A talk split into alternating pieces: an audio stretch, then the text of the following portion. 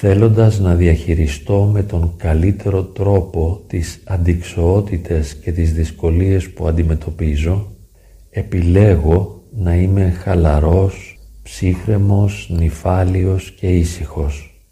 Για να βοηθήσω τον εαυτό μου, εισπνέω βαθιά και χαλαρώνω το σώμα, διότι γνωρίζω ότι είναι πολύ σημαντικό να είμαι χαλαρός σε ένα σωματικό επίπεδο. Παίρνω μερικές αργές και βαθιές εισπνοούλες και εκπνέοντας χαλαρώνω όλο και περισσότερο όλες τις μυϊκές ομάδες του σώματός μου. Απλά επιτρέπω στον εαυτό μου να χαλαρώσει, να ησυχάσει, να ηρεμήσει διότι γνωρίζω ότι μέσα από αυτή την ηρεμία, την ψυχραιμία και την χαλαρότητα θα μπορέσω να διαχειριστώ με τον καλύτερο τρόπο όλες τις δυσκολίες και όλες τις αντικσότητες.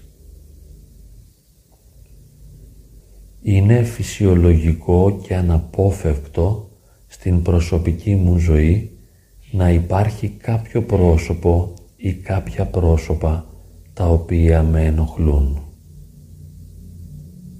Δεν είναι δυνατόν να τα πηγαίνω καλά με όλους.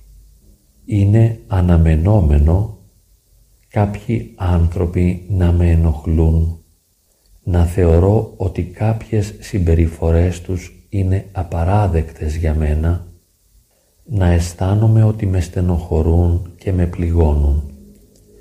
Επειδή αυτό είναι ένα δεδομένο στη ζωή μου, επιλέγω συνειδητά να αυτονομηθώ, να ανεξαρτοποιηθώ, ορθώνοντας ισχυρές άμυνες, ώστε να μην επιτρέπω στους ανθρώπους αυτούς να με πληγώνουν. Ησυχάζω, χαλαρώνω, αμήνομαι. Το γεγονός ότι οι άλλοι με στενοχωρούν δεν σημαίνει ότι έχουν κακή πρόθεση.